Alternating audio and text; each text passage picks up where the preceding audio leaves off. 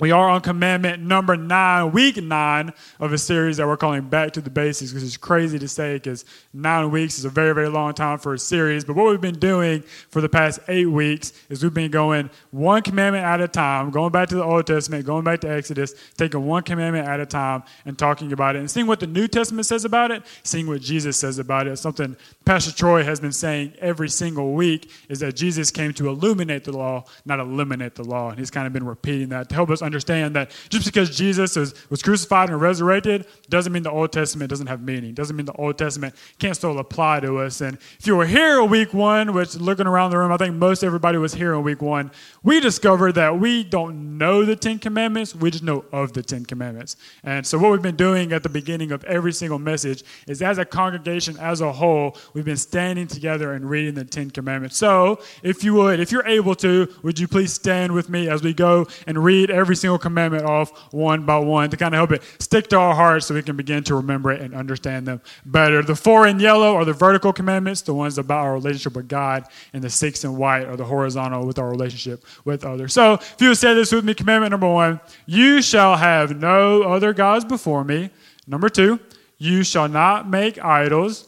Number three, you shall not misuse the name of the Lord your God. Number four, remember the Sabbath day by keeping it holy. Five, honor your father and your mother. Six, you shall not murder. Seven, you shall not commit adultery. Eight, you shall not steal. Nine, you shall not give false testimony against your neighbor. And ten, you shall not covet. Father God, we want to come to you one more time and thank you for your word.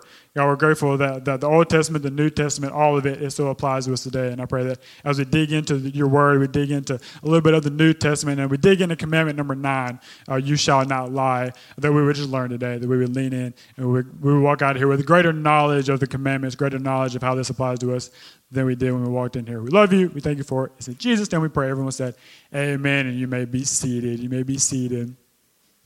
So, commandment number nine you shall not give false testimony against your neighbor. And it is written exactly like that in the Bible in verse 16 of Exodus 20. You shall not give false testimony against your neighbor. It's simply just saying, do not lie. So we're going to talk about a little bit about lying today. And before we get into it, I kind of want to have a, a transparent moment. I hope it's okay. I can be a little transparent with the people in the room. Uh, I found out that I was teaching this morning on Thursday. So as most of you know, as I said, I'm the youth pastor here, and the youth at 662, which is the name of our youth ministry. And as I'm looking around, I see I see several students who are here from the 662, a couple of youth leaders as well. Uh, I love the 662. It's an amazing place. We meet on Wednesday nights at 7 p.m., but most students get there around 6, 6.30, kind of play ping pong, play the Wii, play basketball, whatever it is, kind of socialize and build relationships.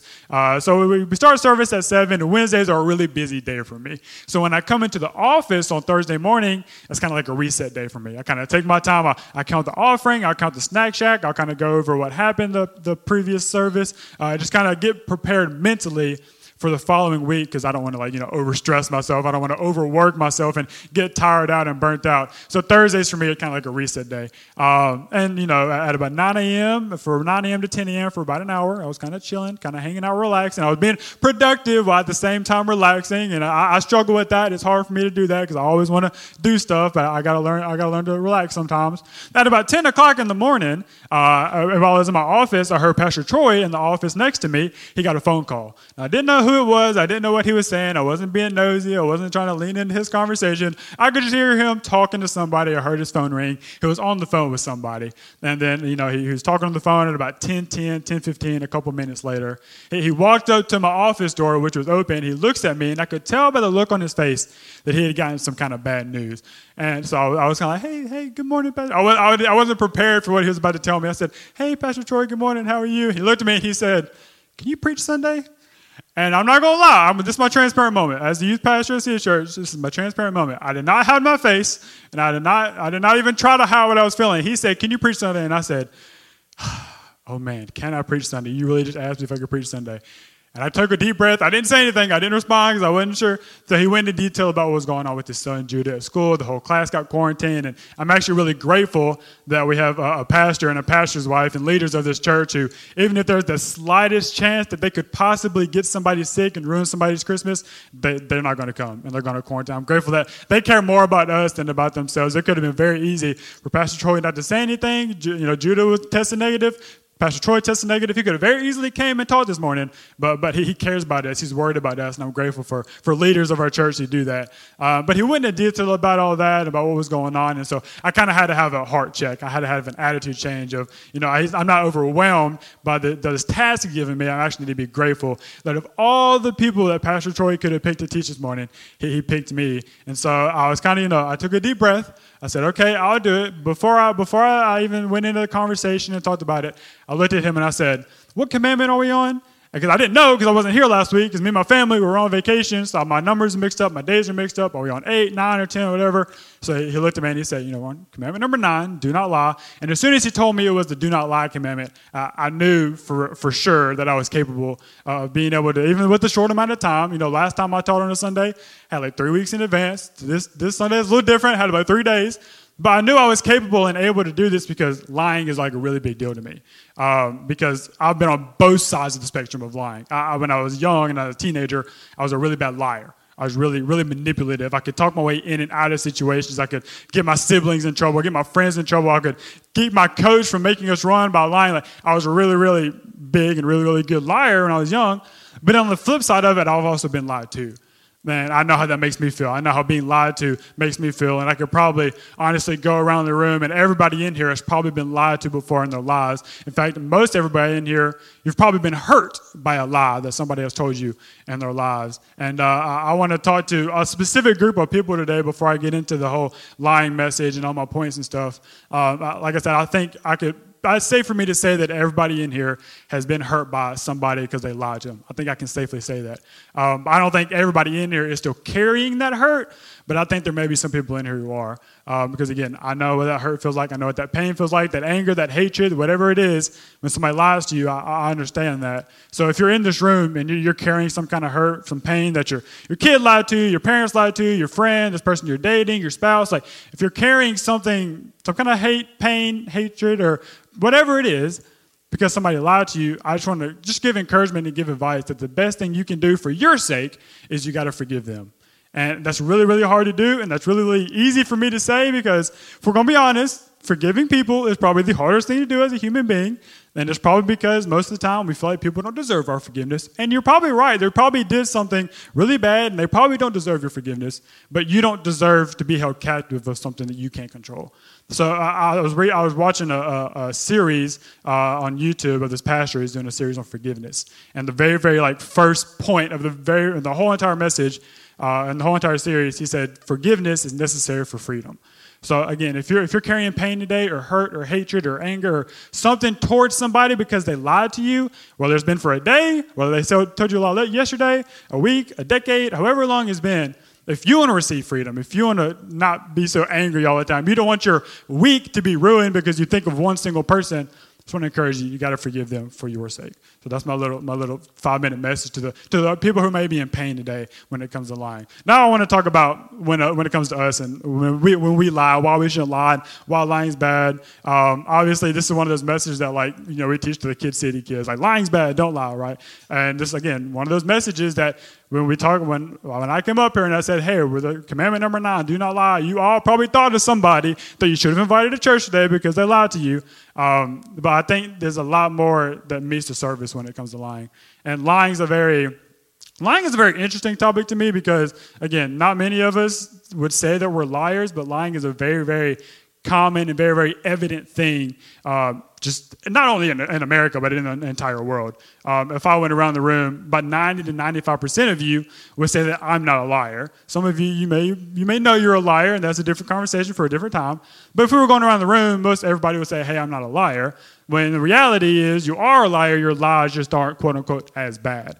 And, and what, what happens, especially in our minds, what we think is we have a lot of excuses for why we lie. We, we love to obviously justify our sins, but we were really, really good at justifying our lies. And we'll say things like, oh, I just didn't want to hurt that person, so I lied to them. Especially, I know, especially like when I was a kid, my parents would, would lie to me to protect me or lie to me to keep me safe. So that's a very, very common excuse. I don't want to hurt them. I want to protect them and keep them safe. I'm just not going to, I'm just going to lie to them. Or we'll say something like, you know, my, my lie, my lie is not that big a deal because everybody else is saying the same lie. Everybody else is saying the same exact lie to their parents, sibling, whoever. So if I say the same lie too, it's not gonna not gonna matter that much. It's okay. Or probably my favorite one is my, my lie doesn't really matter because my lie is just a simple white lie, which, by the way, white lie is a man-made thing. It's an, pretty much really an American-made thing that just doesn't exist. A lie is a lie, and a sin is sin. There's no there's no levels to lie, but we put levels on lie because we like to compare our lies to other people. We like to say, "Well, I, I have like a level one lie. They did like a level five lie. It's, it's, it's different. My lie's not as bad. They they may be lying about this relationship they're in, or they may be lying about something they're doing from their spouse. I just I just lied a little bit about how much I weighed. It's not that big a deal. It's the same thing." A lie is a lie. They, they, this person lied in court under oath about a crime they committed. I just lied a little bit about how much is in my bank account. It's the same thing. It may not seem like it's as big of a deal. It may not seem like it affects people that much, but it does. A lie is a lie and sin is a sin. And uh, I, I, think what happens is, especially like as, as, children, like we learn to lie in our childhood. We learn to lie as, as, as kids, and we're living our parents' I learn how to lie to, to our parents to get out of trouble. We learn how to lie to get our sibling in trouble or to get our sibling out of trouble. Or if you play sports, learn how to lie to your coach so you don't have to run or get in trouble. Sometimes we lie to, to be cool in front of our friends. Like we make up all these lies as kids and we learn how to lie at a really, really young age. Now, what happens is nobody teaches us how bad lying really is and how it really affects us. So now we're adults with more reasons to lie and better ways to lie. And again, we put excuses, we put levels, we have all these reasons for why we lie that it's not a big deal, but in reality, it is. So I'm not, I'm not going to come up here today. I'm not trying to, trying to help everybody who's telling the big lie, the really, really bad lie. And get, I want to talk to everybody today because we all tell those little bit lies. Well, every once in a while, we say a little bit lie that we don't think that matters, uh, but in reality, it really does. So this morning, I want to give five truths about lying. Five truths about lying. And yeah, this is gonna be y'all. We already like halfway done. Y'all, y'all been sitting, y'all just sat through the most of the message. It's gonna be a good day for some of y'all. Y'all don't have to be in church that long. Good for y'all. It's gonna be a quick message today. Five truths about lying. And if you have your Bible, you can open up to Matthew 15. Matthew 15. We're to see Matthew 15. We're to read it at the, at the end of the service, but y'all can go ahead and open there. But the first truth about lying, if you're taking notes, and this one, this is one of those, it's self explanatory. I don't even have to talk about it that much, but I, I got to say it. Lying is Satan's native language. Lying is Satan's native language. Now, I'm not trying to come up here and, and, be like, you know, Waterboy's mom and be like, you're all the devil because you're lying, and I'm the devil because I'm lying. And that's not that's not my goal. That's not my, what I'm trying to do today. I'm, but this is biblical truth. This isn't me, you know, trying to come up with something that's very convicting and you're going to hell if you like. No, it's not. Relax. I'm not getting all that. This is just biblical truth that lying is Satan's native language. And I want to read it for y'all real quick. In John chapter 8, verse 42, Jesus himself is speaking. In verse 42, Jesus said to them, If God were your father, you would love me, for I have come here from God. I have not come on my own. God sent me. Why is my language not clear to you? Because you are unable to hear what I say. You belong to your father, the devil, you, and you want to carry out your father's desires. He was a murderer from the beginning, not holding to the truth, for there is no truth in him. When he lies, he speaks his native language, for he is a liar, the father of lies. Again, let me reiterate this. Just because you lie doesn't mean you're the devil or doesn't mean you're going to hell, none of that. But when you do lie, you are speaking Satan's native language. Gonna, we're going to go past point number because that's like again Bible. This is where the Bible is like way smarter than I am, and the Bible speaks for itself. So we're going to go ahead and go to go to point number two. Truth number two about lying: lying is a choice and a sin. Lying is a choice and a sin. Lying is a choice and a sin. Doesn't matter what your excuse is for why you might have a really good excuse for why you lie. And I actually want to talk a little bit about I want to like get really really specific about the excuse of I just want to protect them. I want to keep them safe. Because that's probably the most justifiable excuse for why we lie. I want to protect them. I don't want to get them hurt or whatever. But and it's a really good excuse for why we lie. but but what happens is when we when we lie, we, we keep people from receiving freedom. And we see it again in John 8, uh, Jesus himself speaks and he says, Then you will know the truth, and the truth will set you free. And that's like probably one of my, my favorite verses in the whole Bible, especially when it comes to, to teaching. But then you'll know the truth, and the truth will set you free. So, in order to receive freedom, you got to have knowledge and you got to have truth. And what happens when you lie is you're keeping somebody from knowing the truth and you're keeping them from receiving freedom. And it may be about something small. Again, it may not think that your lie is a big deal. You may not think it matters that much, but when you're keeping somebody from the truth, you're holding them from freedom. I, I, I had this kind of like a quote that I say. I say it a lot to my youth and to the to the teenagers and the people in the 662 uh, and the students in the 662 um, because this is how I feel about myself, and I, this is kind of like one of my main things when it comes to teaching. Uh, I say I would rather hurt your feelings with the truth than make you feel good with a lie because what you want to hear is not always what you need to hear. What you want to hear is not always what you need to hear. So, again, maybe the lie makes them feel good. Maybe the lie doesn't make them sad. Maybe the lie doesn't, doesn't hurt them, but we don't need to feel better. We don't need to have our feelings. We don't need to have a, the opinions and the feelings of others, of us. That's not what's most important. People need freedom. Your kids need freedom. Your parents need freedom. Your, your spouses need freedom. Your, your siblings need freedom. They need freedom, and lying keeps them from that. Point number three, truth number three about lying lying is powerful. Lying is powerful. And there were a lot of different verses and illustrations I could use for this, um, for this point. Uh, but I, the, probably one of the most popular verses in the whole entire Bible. It comes from Proverbs uh, chapter 18, but it says the tongue has the power of life and death right? Tongue has the power of life in it. That's one that we've we've all heard. We've heard a lot, and the, the exactly the statement means exactly what we think it means. You, by the way you speak, by the way you talk, you're either speaking life or death into your situation. Speaking life and death to your marriage, to your relationship with your kids, your relationship with your parents, your relationship to whoever. Some of you speak life or death into God's purpose on your life what you believe in Him, and all that stuff. And I promise you that when you lie, it's powerful. It's speaking death over a situation, whether you realize it or not. Lying is really, really powerful. Point number four, are we rolling through these? Y'all, y'all are glad y'all are getting out early today. Y'all going to lunch a little early today. Point number four, truth number four, lying has a snowball effect. Lying has a snowball effect. Now, when I, I have had this point written down, because I knew this is something that like I wanted to say, I, I actually had to do some research and some studying because when, when we say lying has a snowball effect, it really means in two ways. And obviously, the one way that we know, we understand is like one lie turns to two, two lies turn to four, four lies turn to eight, et cetera, et cetera, et cetera. We understand that. But it also has a snowball effect in the sense of the more you lie, and studies show this like psychology, like this is proven, like the more you lie, the worse that your judgment gets about those lies. I'm going to say it again, I'm going to reiterate it again. The more you lie, the worse your judgment gets about how bad a lie is. I guess is the best way to put it. So what started out as a little lie, which you thought was not a big deal, turns out it ends up being a really, really big deal. And the more you lie, the less you you care about other people, the less you care about how the lie affects others, the less you care about how the lie affects you, the less you care about how the lie affects your relationship with God. Like the more you lie, the worse your judgment gets about lies. And then point number five, this is the last point. Lying comes from the heart. Lying comes from the heart. And uh, this is actually, I had about four different verses I want to read, and I wanted to talk to you about this, this point. Uh, this is the one I want to spend the most time on, because the heart is a really, really big deal. Obviously, when we say heart, we mean the spiritual heart, right? Um, the heart's a really, really big deal to God because in the Bible all over the place. We see heart, Old Testament, New Testament, front to back. Um, and my, my, probably my favorite verse when it comes to the heart, my favorite teaching verse when we talk about the spiritual heart is it says everything flows from the heart. It's very simple. It's a very, I'm pretty sure it's in Proverbs. Proverbs got everything in it. You want to pick a book to read, you better read Proverbs. Because everything flows from the heart. That means everything good, everything bad. And that's why, you know, a lot of the physical world, a lot of the physical things, it reflects the spiritual world. That's why, as human beings, what pumps blood to the rest of your body? It's your heart. It's the same thing spiritually.